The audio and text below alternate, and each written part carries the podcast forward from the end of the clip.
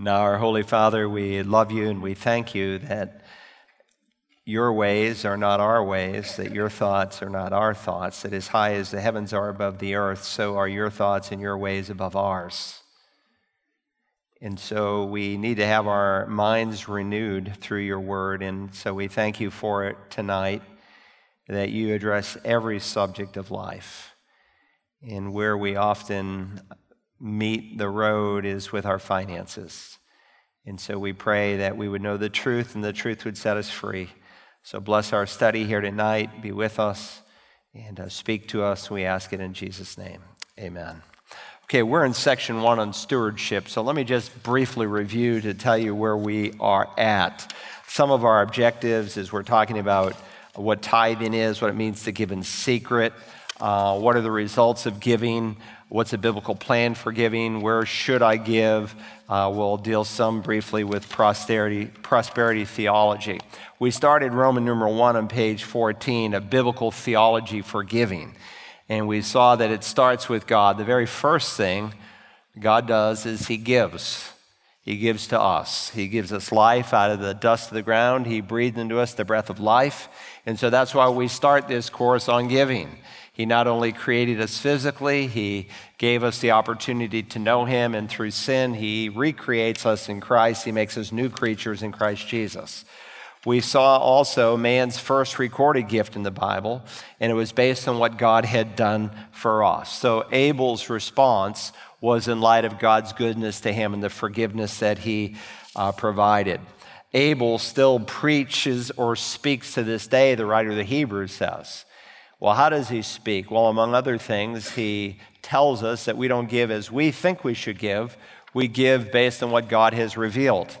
And that's why Abel's gift was acceptable because he gave on the basis of what God had revealed, and Cain gave on what he thought. In Cain, when a summary of his life is given in the New Testament, the Bible says Cain was of the evil one. And not only did he give as God revealed, he gave his best. He didn't give his leftovers, he gave his best to God. So there were some timeless lessons. Then in Roman numeral 2, which began on page 17, uh, we talked about that God's vehicle to support his work is through the tithe. And uh, we talked about that tithing, the word tithe in Hebrew and Greek. Even if you don't know those two languages, all you have to do is read the passages because they're defined within the passages that a tithe literally means a tenth. And so we saw Abram who gave to Melchizedek a tenth of all that he had. We've been answering the question does tithing apply for today? Some people say, well, it's just an Old Testament right, that it's just for Israel. And since it's not commanded in the epistles of the New Testament, that we don't need to do it. Well, neither is baptism commanded in the epistles in the New Testament. Not once. Now, spirit baptism is spoken about. I think water baptism is maybe assumed in at least one text, but it's never commanded, only in the Gospels. Does that mean we would not follow it because it's not commanded? Of course not. In fact, God only has to say something once for it to be true. The epistles never once address the subject of blasphemy of the Holy Spirit, yet Jesus said that's a sin that can be never forgiven. The laws of incest, that are found in the book of Leviticus never once appear anywhere in the New Testament. Does that mean that you should marry your first cousin? I think not. Bestiality is never addressed in the New Testament. God addressed it under the Mosaic Law. Still applies. Why? Because it's part of God's moral, eternal law. And so we looked at some principles on how to distinguish between what we might call ceremonial law and the moral, eternal law of God. And certainly, if there's a clear, plain statement in the New Testament overruling a particular practice, then it's clearly part of God's ceremonial law. So maybe you had bacon and eggs for breakfast. No Jew would, because bacon would be considered unclean. Maybe you had shrimp for dinner. No Jewish person would, because that would be an unclean food. But God ruled under the new covenant all meats, all foods are declared clean.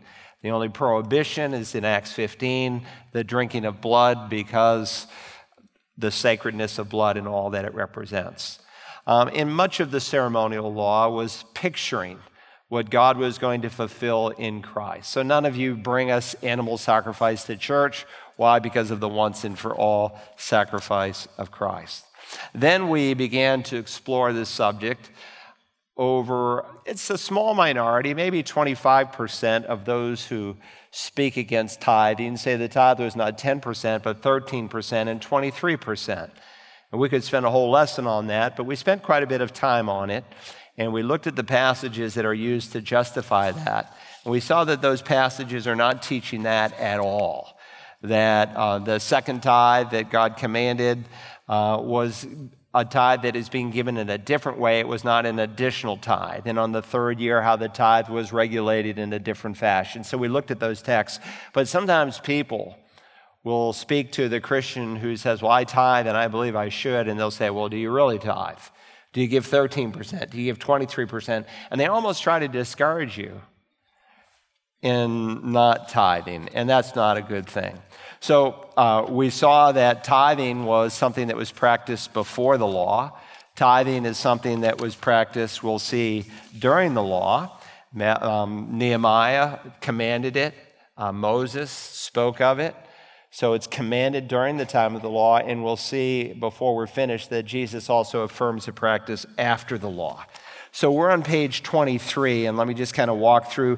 The answers are filled in for 23 for you. I wrote in the answers so that you, if you didn't bring on that page, um, let's just start so we have a flow of where we're going. For those who say that to tithe today is to be legalistic, they must remember that tithing is not part of God's ceremonial law, but God's eternal law.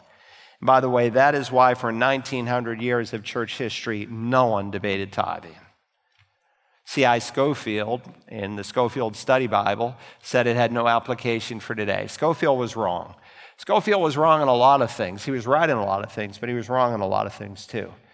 And uh, he really popularized the notion that it was only a practice to be done under the law and not for God's people today. Um, but it's part of God's eternal law. Remember, tithing was practiced, point three there, 400 years before the Mosaic law, as seen in Genesis 14. If you remember, in Genesis 14, Abraham gives a tenth of all that he had to Melchizedek, the priest and king. And we learned from Hebrews 7, if you remember, we read this text, that Melchizedek was a type of Christ. Tupos is a Greek word in the New Testament that is an old, used to describe an Old Testament picture of a New Testament reality. And there are many Old Testament types, even in the book of Genesis. A Melchizedek is a type of Christ. Uh, look at one there. Just like the Lord Jesus Christ, Melchizedek was, uh, was able to serve as both a priest and a king. So he illustrates Christ in that respect. Just like Christ, who represented peace and righteousness. That's what his name means, if you remember, as seen in the translation of his name and as seen in the work of Christ's cross. Though he was a man with a beginning and an end, genealogically speaking, he had no beginning or end. And so, if you look at the text that's printed out there, for this Melchizedek, king of Salem, priest of the Most High God, who met Abraham as he was returning from the slaughter of the kings and blessed him, to whom also Abraham apportioned a tenth part of all the spoils, was first of all by the translation of his name, King of Righteousness, and then also king of Salem, Shalom, which is king of peace. Without father, without mother, without genealogy, having neither beginning of days nor end of life, but made like the Son of God, he remains a priest perpetually. So, three there, I know he was a man without a beginning and end, genealogically speaking. No beginning or end is recorded. And so, in that sense, he typifies the Lord Jesus, who had no beginning or end. He just pops onto the page of Scripture. You don't know who his dad was, his granddad, who his kids are. And so, in that way, he is a type of Christ. Genealogically speaking, with Aaron's descendants, we have a movie picture. But by design and respect to the biblical record, without father or mother, Melchizedek, uh, by his life, God gave us a snapshot. From our viewpoint, he always is a priest because we do not see his induction and we do not see him when he is too old to function as a priest. He is always a priest, and so by type, he is like Christ. The point in this is that when Abraham gave a tenth to one uh, who pictured Christ, he is giving to Christ. Now, I mentioned to you some would take Melchizedek as one of the pre incarnate appearances of Christ. There are a number of occasions where the Lord Jesus appears in the Old Testament as the angel of the Lord. no ordinary angel, angeloi. Um, Malek in Hebrew, a messenger, is what the word means. Jesus was no ordinary angel, he was God. But he would appear on occasion in the Old Testament as the angel of the Lord prior to Bethlehem. You never see the angel of the Lord after Bethlehem. And if that's a new concept to you and you've not studied that, you might want to uh, take the course in angelology in the Institute. But whether this was a pre incarnate picture of Christ, which I don't think it was, but even if it was, it changes nothing. Whether this was a literal physical appearance of Christ or one who's an illustration of Christ, Nonetheless, Abraham is giving to Christ. That's why the Lord could say, Your father Abraham rejoiced to see my day, and he saw it and he was glad. He saw it in his encounter with Melchizedek. He saw Christ as a type there on top of Mount Moriah. Mount Moriah is the Temple Mount today. It's the most important piece of land on the face of the earth and the most disputed piece of property on the face of the earth. God brought about salvation history on Mount Moriah, and he will finish salvation history on that same physical location. It was there, of course, that David stopped the plague. He bought it from uh, a man who wanted to give it to him for free, Araunah, and he said, No, I don't want it for free. It won't mean anything to me. If you, if I, you just give it to me, I, I want to buy it. And he bought it and he did what God said, and God stopped the plague. And it was that same place, Second Chronicles tells us, that Solomon built the temple. Solomon's temple was ultimately torn down, destroyed. His second temple was put up. And it's on the mountains of Moriah that the Lord Jesus, of course, is crucified. And it will be during the millennial reign of the Messiah from the Temple Mount that Jesus will rule and reign for a thousand years. So, Abraham saw a type of Christ. He saw my day, he rejoiced and was glad. So when Abram, which was really technically his name at this point, though you can call him Abraham because Stephen does and the writer of the Hebrew does before his name is changed, so that's all right. When Abram gave a tenth, whether one thinks he was giving to a pre incarnate Christ or one who pictured Christ, in either case, he was giving to Christ some 400 years before the law. All right, let's blaze some new material here. In addition, it is recorded in Genesis 28 22 that Jacob, the grandson of Abraham, also tithed hundreds of years before the law was given. Now, to appreciate what he was doing and why he was doing it, we need to go back and set the context. So I couldn't print out all the scripture, so take your Bibles and turn to the book of Genesis and uh, go, if you will, to uh, Genesis chapter 25. Let me just set it up. Um, the Old Testament talks about somebody is coming. The New Testament speaks about the fact that someone has come. And the Revelation, what we're studying now on Sunday morning, someone is coming. And so the Lord Jesus is pictured here in these Old Testament passages. And this is an important passage because, like Abraham was giving to a type of Christ, so was Jacob, as we will see here in just a moment. Now, if you remember, Abram had a son by the name of Isaac, and Isaac had two sons, Jacob and Esau. They were twin brothers, but they were a very different kind of men. Esau was a Bebelos, the writer of the Hebrews says. He was an evil man, he was a profane person. He had really no place and no time for God. There are millions of people across our nation who are like that today. Sunday comes, they could care less. It's just a day to sleep in. They're living profane lives. So, Esau, if you remember in Genesis chapter 25, he was the eldest son, and so he had the right to the birthright. But of course, he spurned it for a, a bowl of stew. And he valued the temporal over that of the eternal. And so in Genesis 25, you witness how he sells it to Jacob. And of course, he's like a lot of people today who love the world. And God tells us not to love the world, nor the things that are in the world. For all that is in the world, the lust of the flesh, the lust of the eyes, the boastful pride of life, is not from the Father, it's from the world. And the world is passing away. But if we do the will of God, then we're really living in things that really matter. then here in Genesis 26, he sells his birthright. Um, uh, for a, bowl of soup in, uh, in 25, and then he, he gives up the blessing in, in chapter 27. So there's the birthright and there's the blessing, and I have whole sermons on that. Look at Genesis 27, verse 41. When he realizes what has happened, it says Esau bore a grudge against Jacob. Uh, the King James renders it, if I remember, Esau hated Jacob, bore a grudge. But it's not just, you know, a light grudge. There's real hatred in it. So the King James is bringing that out. But it's an ongoing grudge. So the NA, ongoing hatred, so the NAS uses the term grudge. So Esau bore grudge against Jacob because of the blessing with which his father had blessed him. And Esau said to him, The days of mourning for my father are near. Then I will kill my brother Jacob. He purposed in his heart I'm going to kill my brother. I'm going to wait until dad dies. We'll bury daddy, and then I'm going to bury you. That was the spirit in his heart. He was just filled with hate. Look at verse 42. Now, when the words of her elder son Esau were reported to Rebekah, she sent and called her younger son Jacob and said to him, Behold, your brother Esau is consoling himself concerning you by planning to kill you. She's afraid, she's fearful for this young boy who she seemingly had a special affection for, maybe too much in terms of favoring him. We'll cover that when we come to parenting 102 in the fall during the Institute, uh, during the uh, CBC University. 43. Now, therefore, my son, obey my voice and arise, flee to Haran to my brother Laban. Stay with him a few days until your brother's fury subsides. If you remember, those few days turn into 20 years, right? You remember that whole process of how he got his brides.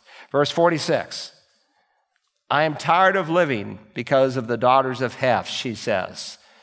If Jacob takes a wife from the daughters of Heth like these from the daughters of the land, what good will my life be to me? So she's convincing Isaac.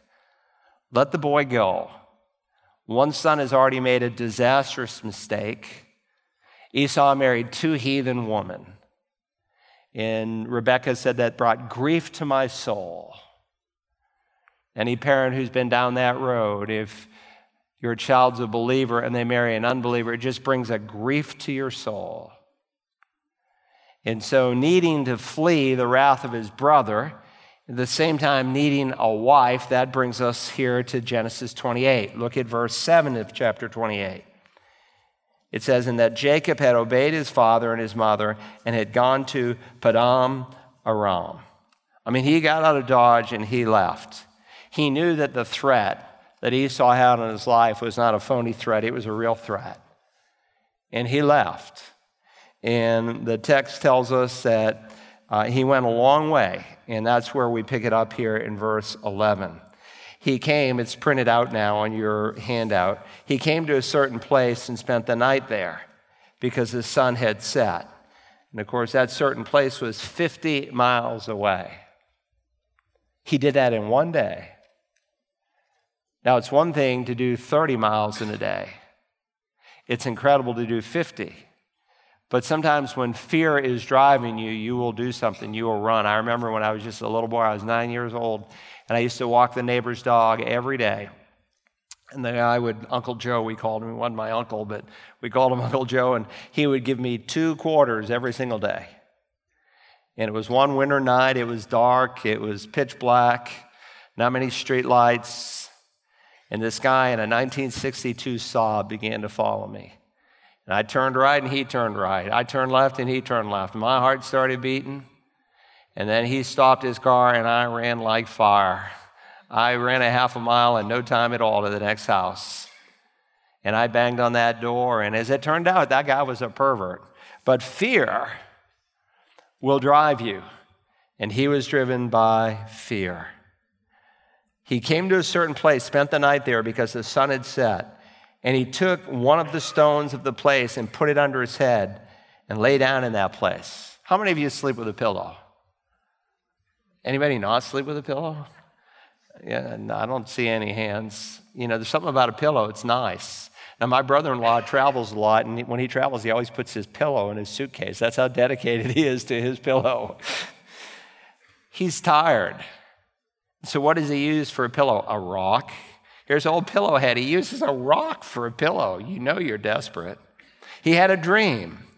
And behold, a ladder was set on the earth with its top reaching to heaven. And behold, the angels of God were ascending and descending on it. He was afraid and said, How awesome is this place! This is none other than the house of God, and this is the gate of heaven. So Jacob rose early in the morning and took the stone that he had put under his head and set it up as a pillar, and he poured oil. He set it apart with oil on its top. He called the name of that place Bethel. El, whenever you see a word in English in the Old Testament ending in El, it's a form of God, right? El is one of the names for God. Bethel, house of God. However, previously the name of the city had been Luz. Then Jacob made a vow saying, If God will be with me and will keep me on this journey that I take, and will give me food to eat and garments to wear, and I return to my father's house in safety, then the Lord will be my God. This stone. And by the way, that's conditioned um, like in Greek. If you are the Son of God, turn these stones into bread. Satan wasn't questioning whether or not Jesus was the Son of God, he knew he was. Uh, you wouldn't, Satan wouldn't tempt me to turn stones into bread. Why? Because I can't do it. But Jesus could. And so Jacob is giving an affirmation that God is going to take care of him. And so then the Lord will be my God. This stone which I've set up as a pillar will be God's house. And of all that you give me, I will surely give a tenth to you. So let me make some observations. On this occasion, Jacob had a dream, but it was no ordinary dream because in the dream he received a direct revelation from God. God spoke in many portions and in many ways, the writer of the Hebrews says. And as the Bible was being written, sometimes God gave dreams. And he gave direct revelation to his servants. Now, when someone comes to me and says, I have a dream and God told me that, pretty shaky ground typically folks are on. We have a completed canon of Scripture. I'm not saying it's not impossible for God to give a dream. I heard of a particular Muslim guy who walked three days in India. Most people are Hindus in Muslim in India. About 10% are, are Muslims. He walked three days because God had given him a dream to go to the city, and there he saw the Jesus film and was saved. So I believe God could do that, but God's typical way of communicating is not through dreams, it's through His Word, because we have a completed canon. And any dream that someone has to have today, it cannot add or subtract to Scripture because the will of God never, ever goes against the Word of God. Before the canon of Scripture was completed, on many occasions, God chose to give direct revelation to some of his people by means of a dream. Today, with the completion of the Bible, God's primary way for revealing his will is through the indwelling Spirit and through the counsel of Scripture. It was on this night that Jacob came to know God personally, or in New Testament terminology, we would say he was born again when in verse 18 Jacob took his pillow and poured oil on it, he was consecrating it to the Lord, making it a memorial to God out of gratitude. For God opened his heart up in this dream. God opened his heart up in the dream. He renamed the place from Luz, which is a Hebrew word that means separation, to Bethel, a Hebrew word meaning house of God. This man was converted. Where? At Jacob's ladder. Turn there. It's not printed out. Maybe I should have. Go to John chapter 1 for a moment. John chapter 1. Remember the Old Testament scriptures, Jesus said, Speak of me, he told the Pharisees. On the Emmaus Road, he told those disciples, he opened the scriptures and he proved from the law and the Psalms and the prophets that he was the Messiah. John chapter 1, it's that process where Jesus is selecting some of his disciples. And if you look in verse 43, the next day he purposed to go into Galilee. And he found Philip. And Jesus said to him, Follow me. Now, Philip was from Bethsaida. There's two Bethsaidas in the Bible, one on the east side of the Sea of Galilee, one on the west side, right near Capernaum. That's where they're at, of the city of Andrew and Peter. Philip found Nathanael and said to him, We have found him of whom Moses and the law and also the prophets wrote, Jesus of Nazareth, the son of Joseph. Nathanael asked the question, Can any good thing come out of Nazareth? Now, some people think that that was a crummy question he asked, but it was probably a very sincere question because he understood the scriptures and he knew that Messiah would be born where? Yeah, Bethlehem. That's what the prophets wrote of. So what do you mean Nazareth? Philip said, Come and see. Jesus saw Nathanael coming to him and said of him, Behold, an Israelite in whom there is no deceit, in whom there is no guile. Now, you probably know when I go to Israel and I'm with a Jewish tour guide, the Jewish tour guide has a Hebrew New Testament. And so he reads his New Testament not in English typically, but he reads it in Hebrew because that's his native tongue. And in Hebrew, it's very interesting how they translate this word deceit. Behold, an Israelite in whom there is no Yaakov, in whom there is no Jacob. Remember what Jacob meant? Conniver, deceiver, rip off artist, I suppose you could say. And God renames him Yitzrael, Israel. And of course, that becomes the progenitor name for the whole nation through his 12 sons. Behold, an Israelite in whom there's no Jacob, no deceit, no, no guile. Nathanael said to him, How do you know me? Jesus answered and said to him, Before Philip called you, when you were under the fig tree, I saw you. Whoa. He knew that Jesus was omniscient, that Jesus saw him without ever knowing where he was and having been there himself. He knew it because he knew everything. And by the way, I will not be at all surprised when we get to heaven if we find out that Nathaniel was reading Genesis 28, Jacob's ladder. In either case, or maybe better, God's ladder. I saw you, Nathaniel answered him, Rabbi, you are the Son of God. You are the King of Israel. Jesus answered and said to him, Because I said to you that I saw you under the fig tree, do you believe? You will see greater things than these. And he said to him, Truly, truly, I say to you, you will see the heavens opened and the angels of God ascending and descending on the Son of God. Now, we just read from Genesis 28 a ladder that went from earth up into heaven, and the angels are going up and down the ladder. And Jesus is claiming in this text that he is that ladder. You know, kids sing, What's that? We are climbing Jacob's ladder, uh, every rung uh, higher, higher. But it's not really Jacob's ladder, it's God's ladder. And Jesus is that ladder. What I'm wanting you to see is that this man is converted. He, in New Testament terminology, is born again. He's able to connect the dots. And sometimes we write off Old Testament saints like they're stupid and they don't have much revelation and they don't understand much. They understood a whole lot more than we realize. Remember, we studied it when we looked at Abel he's a prophet of God. We don't know that from the Old Testament, but the New Testament reveals he's a prophet. And we studied from Acts chapter 10 that all of the prophets preached Christ. All of the prophets. Jesus said the first prophet was Abel, the last prophet was Zechariah. And all of the prophets preached Messiah. So they understood a whole lot more than we. do, And he connects the dots. Jacob does. Verse number 15. This man was converted at Jacob's ladder, and in response, verse 22 indicated he gave a tenth or a tithe of all that he owned.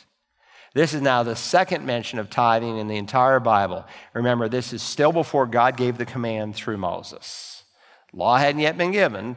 The law comes 430 years after Abraham, but they're tithing.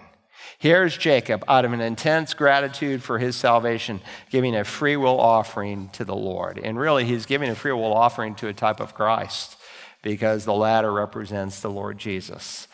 Turn the page, 18. Jacob didn't get saved, of course, because he gave. He is giving because he got saved. For the Lord Jesus taught this in Matthew 6:21, where your treasure is, there will your heart be also. Up until this time, his motto had been to get, right? That's what he was all about. If you've read the story in Genesis, he's a getter. But something has happened to him where he moves from a spirit of getting to a spirit of giving. And that's what happens when God gets a person's heart. His heart is turned around just like Zacchaeus. Remember him in Luke 19? Behold, Lord, half of my possessions I will give to the poor. And if I've defrauded anyone of anything, I will give back four times as much. And Jesus said to him, Today, salvation has come to this house, because he too is a son of Abraham. For the Son of Man has come to seek and to save that which is lost. Again, he's not saved by giving, but his changed life, because that's what happens when you're born again. You're a new creature. Your life changes, and if it doesn't change, it just means you've never been born again. So everything changed for that man. So, number 21, we need to ask why did Abraham and Jacob give 10%? Why not 2% or 4% or 6% or even 100% to God's work? It is inconceivable for me to believe that Abraham, who is not only called the friend of God in both the Old and the New Testaments, but the father of the faithful, did not consult God on this matter. I mean, if he's the father of the faithful and the friend of God, and he's seeking the living God.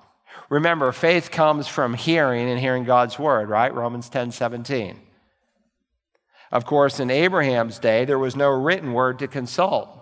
But God, to selected servants, would give direct revelation, and I have no doubt that God gave him definite instructions. That's why he gave a tenth. He didn't just pick a number out of the air, it wasn't some pagan practice. God had revealed it to him. He's the father of the faithful. He lived by faith. That's what this man is commended for his faith, his believing what God has revealed, because that faith is always based on the Word of God. No one has ever had faith apart from the Word of God. No one in any age, even before the Bible was written. God would give a word through a dream, a revelation, but man's faith is always based on God's Word. Number 25. So, tithing is practiced before the law. And as you would expect, since it's part of God's eternal law, beyond Moses, tithing was also taught during the time of the law by Malachi, Nehemiah, and so forth. So let's ask the question, point E there on your outline Did Jesus ever say anything about tithing? Did Jesus ever say anything about tithing? Tithing was also taught after the Old Testament law by Christ himself. If you remember, on one occasion when Jesus was having lunch with a Pharisee, some other Pharisees were upset with Jesus because he did not follow their customs.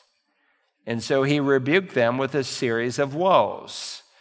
And uh, here's one in Luke's gospel, different from the occasion in Matthew 23 in the final week of his life, but in Luke 11 42. But woe to you, Pharisees, for you pay tithe of mint and rue and every kind of garden herb, yet disregard justice and the love of God. But these are the things that you should have done without neglecting the others. On a different occasion, turn the page, 26. On a different occasion, when Jesus gave his most scathing address to the scribes and Pharisees, Again, since this was so permeating their lifestyle, you would expect that he would address the issue more than once, which he did, which he did with a number of issues. Woe to you, scribes and Pharisees, hypocrites! For you tithe mint and dill and cumin, spices, and have neglected the weightier provisions of the law, justice and mercy and faithfulness. But these are things you should have done without neglecting the others. Understanding that in Christ's teaching, there's no competition there's no competition between tithing and justice and mercy and faithfulness. Tithing, along with showing justice, mercy, and faithfulness, are all a part of what God expects us to do. He said, These things you should have done without neglecting the others. Let's ask another question Is tithing contrary to motivating people by grace? Is tithing contrary to motivating people by grace? There is no biblical basis for saying that giving a tithe to God's work is contrary to the principle of grace.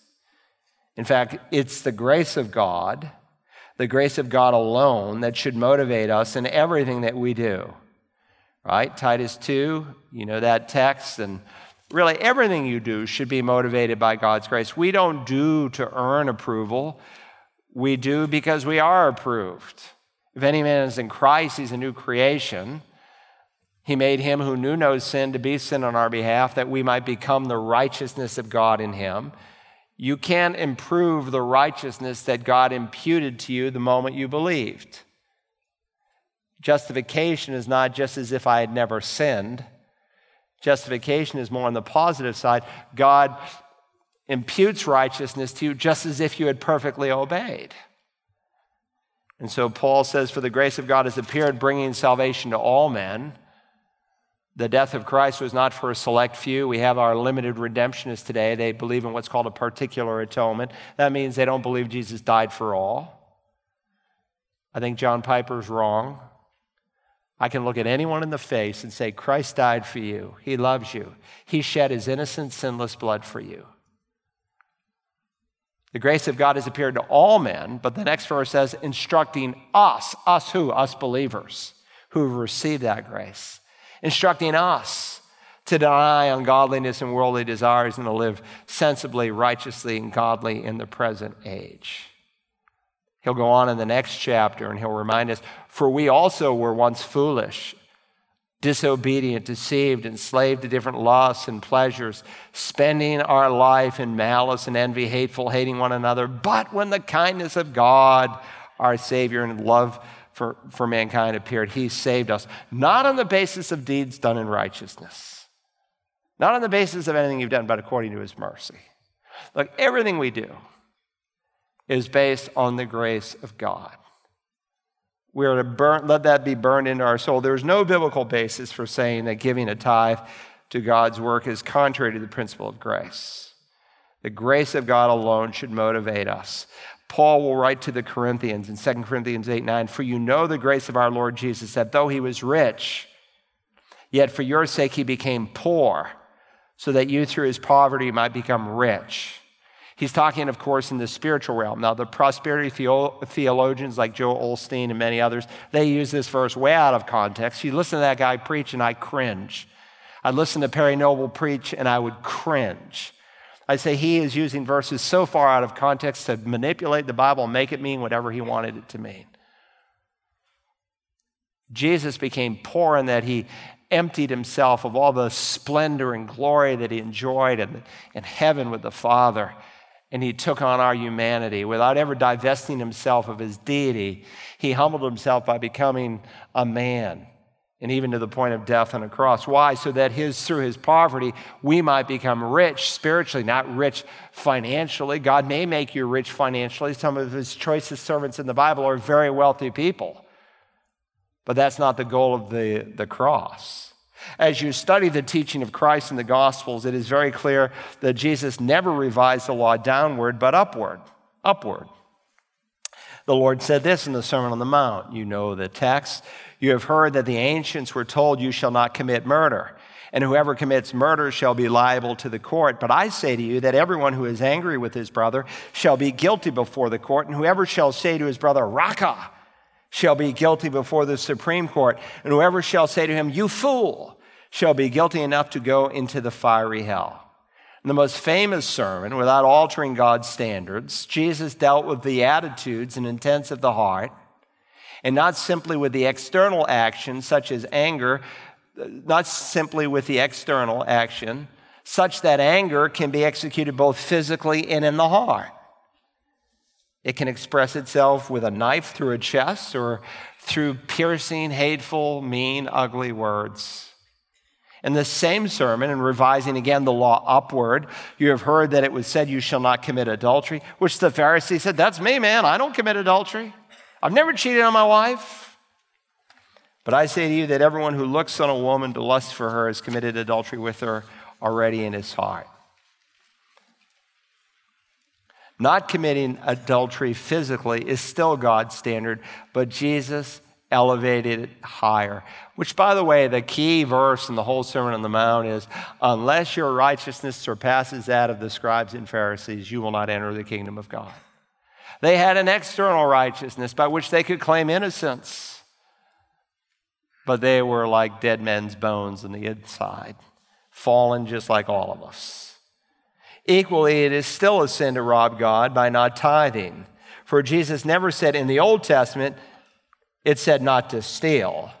But I say steal a little. Clearly, the tithe is the starting place for the child of God. What is the New Testament believer's relationship to the law? Let's ask that question. What is our relationship to the Old Testament law? Another New Testament passage that establishes the application of tithing for today is found in Romans chapter 3. In Romans 3, the Apostle Paul gives a very clear and precise discourse that we cannot save ourselves, but we are saved by the grace of God provided through the death and resurrection of his Son. Having established that principle, he goes on to tell us in Romans 3:31, we do we then nullify the law through faith? He has just said, look, we can't be saved by keeping the law. Well, do we nullify the law through faith? Do we make God's law meaningless? Meganoita, may it never be. On the contrary, we establish the law. Paul is asking, is the Old Testament law eradicated because we are under grace? And his answer is, of course, simply no. On the contrary, we establish the law. We establish God's law. Consider the following illustration Can a murderer sentenced to death work for his freedom? No, because he's under the law, law of man in this case, and the law demands death. The only way he can be set free is if the governor gives him a pardon. So, in waiting for the execution, this man would truly be under the law in every sense of the word. He would be under the guilt and under the condemnation and under the sentence of death. But if just before his execution date, suppose the governor reviews the condemned man's case and decides to pardon him, in the light of extenuating circumstances, he then decides to exercise his prerogative as governor and he sends a full pardon to the prisoner.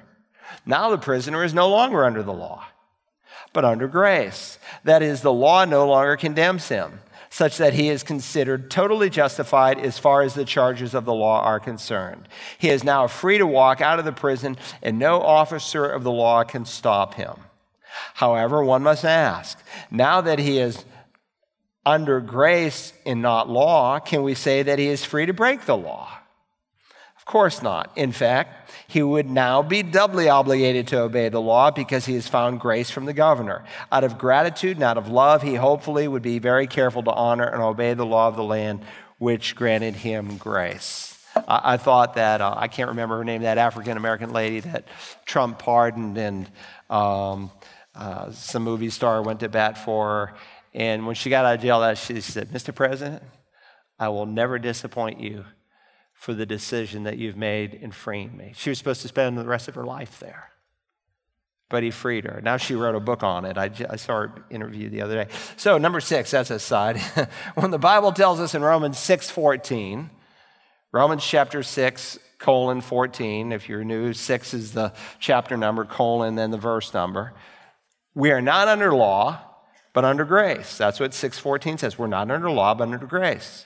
So when the Bible tells us we're not under law, but under grace, it is not teaching that we can ignore God's moral commands. In fact, immediately after stating we are not under law but under grace, which, by the way, is a verse people quote all the time to say we don't have to tithe, we're not under law, we're under grace. Immediately after Paul states that, in anticipation of some who would misconstrue his words to mean that you can break the law because you're under grace, he says, What then? Simply meaning, how, how are we to understand this? And notice his answer Shall we sin because we are not under law, but under grace? Meganoita. May it never be.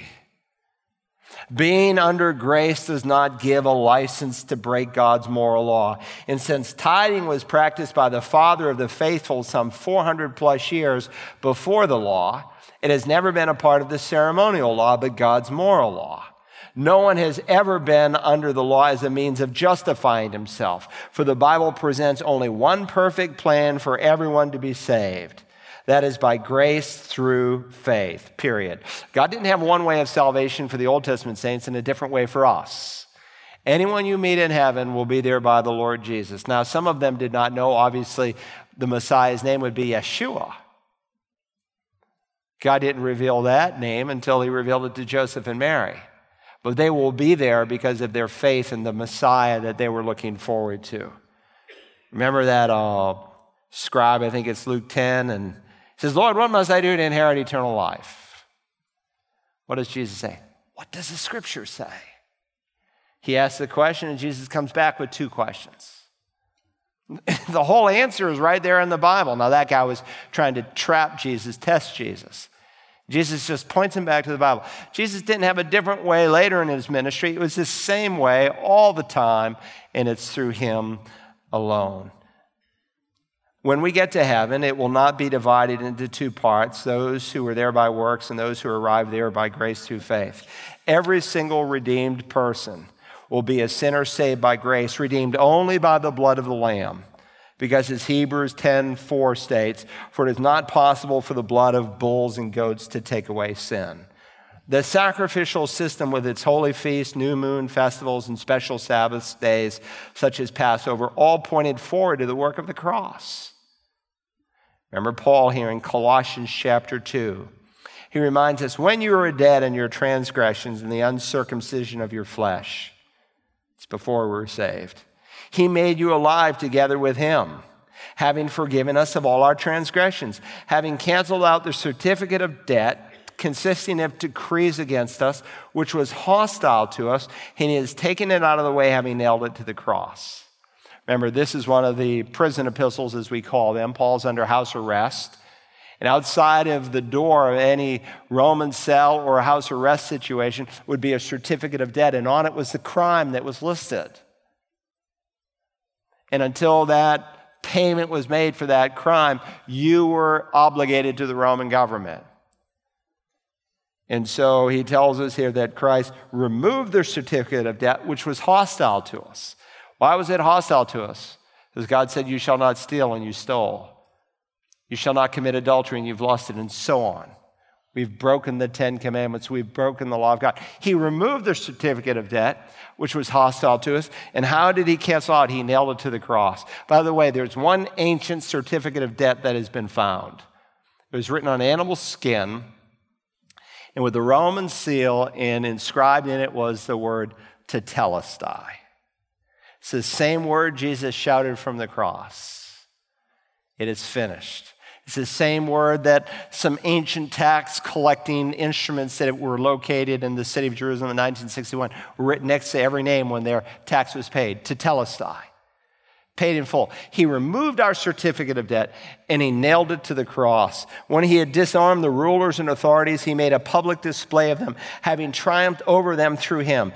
Therefore, no one is to act as your judge in regard to food or drink or in respect to a festival, new moon, or a Sabbath day, things which are a mere shadow of what is to come, but the substance belongs to Christ. So the ceremonial law, number 13, looked forward in faith to the atoning death of Christ of Jesus. We, on the other hand, look back in faith to the same death and are saved in exactly the same way. And in heaven, we will all sing the same song, the same of the same deliverance. One cannot be biblically accurate in saying, I am not going to tithe, I'm going to do my own thing because I am under grace, not law. Let's do one more page, I think. If any conclusions can be made, we who have the full revelation of God in Jesus have a greater motivation. We have a greater motivation than any Old Testament saint have. Why? Because we have the full revelation. They had it. In fact, they wrote it. Peter says in 2 Peter 1, after they wrote it, these guys were so inspired, they had to go back and then study it to see who it was referring to. We've got the whole picture. Tithing was taught before the law, tithing was taught during the law, and tithing was taught after the law because it's part of God's eternal law. So before someone just says, well, you don't have to tithe anymore, that's just for the nation of Israel, you don't have to do that. You're going one against 1900 years of church history. You're going against every church father who wrote that tithing was applicable. You're going against every Protestant reformer who said tithing was applicable. And we need to be careful before we quickly dismiss tithing, for Jesus said, Whoever then annuls one of the least of these commandments and so teaches others shall be called least in the kingdom of heaven. But whoever keeps and teaches them, he shall be called great in the kingdom of heaven. Romans 8, 3 and 4 helps us to see the balance between law and grace. It gives us a picture of the balance. For what the law could not do, weak as it was through the flesh. It couldn't save you because you couldn't keep it perfectly. What the law could not do, weak as it was through your fallen sinful nature, God did. How? Sending his own son in the likeness of sinful flesh. And as an offering for sin, he condemned sin in the flesh, so that, here's the reason, the requirement of the law might be fulfilled in us who do not walk according to the flesh, but according to the Spirit. Verse 4 is very important because it teaches us major truths about our walk with the Lord as it relates to the purpose of Christ's death. Verse 4 indicates that the ultimate reason that God became a man and died for you was not simply so that you would not be condemned to hell, but that you might, for his glory, become Christ like, become like Christ. That's what he's doing. He's, he's conforming us to the image of his son. God works all things together for good, Paul says in Romans 8. How so? He's conforming you to the image of his son. That's why he's doing it. Simply stated, that the requirement of the law might be fulfilled in us. Paul teaches us in this verse that our walk consists in holy living, and that is critical because many Christians today measure their spirituality by the experiences they have or by the feelings they get. That's the secret church. That's Hillsong. That's Bethel. That's the Apostolic Reform Movement. That's Perry Noble. That's Joel Osteen. That's T.D. Jakes. That's all these guys. It's all feeling oriented. We're here to create a feeling for you. That's stinking rotten theology. Many Christians are quick to tell you about how God spoke to them, or about some dream they had, or some ecstatic utterance they verbalized, or some feeling they experienced. And in this day of experience oriented Christianity, we need to hear how, how it is that God defines holiness. When God defines the Christian walk in true spirituality, he defines it as the requirements of the law being fulfilled in us. When God looks at his moral law, he expects us to obey it, but not in our strength, but in the power of the Spirit. Let's finish 25 and 26. So that the requirement of the law might be fulfilled in us, who do not walk according to the flesh, but according to the Spirit. Please note those two little words, in us, because the requirement of the law is not fulfilled by us but in us. And in God's economy, there is a big, big difference. You see, because God, Christ justifies us, the Spirit now indwells us. We sang in one song about the precious blood of Christ. Then in the next song, we sang about living water tonight. That's the Holy Spirit. The Spirit now indwells us such that Paul can teach that we are no longer to live according to the flesh, but as verse 4 says, according to the Spirit. All right. Let's pray, and Ed, you'll come down. Father, we love you. We thank you. We too were once foolish and disobedient, deceived, enslaved to various lusts and pleasures, spending our life in malice and envy, hateful, hating one another. But when your kindness appeared through our Savior, we bless you that He saved us not on the basis of what we've done, but according to His great mercy. Thank you that He washed us white as snow and He renewed us on the inside by the Spirit. I, I pray today if someone tonight doesn't know what that means, that they would ask someone to help them, that they would come to meet the pastor, that they would get this settled in their mind and heart for eternity.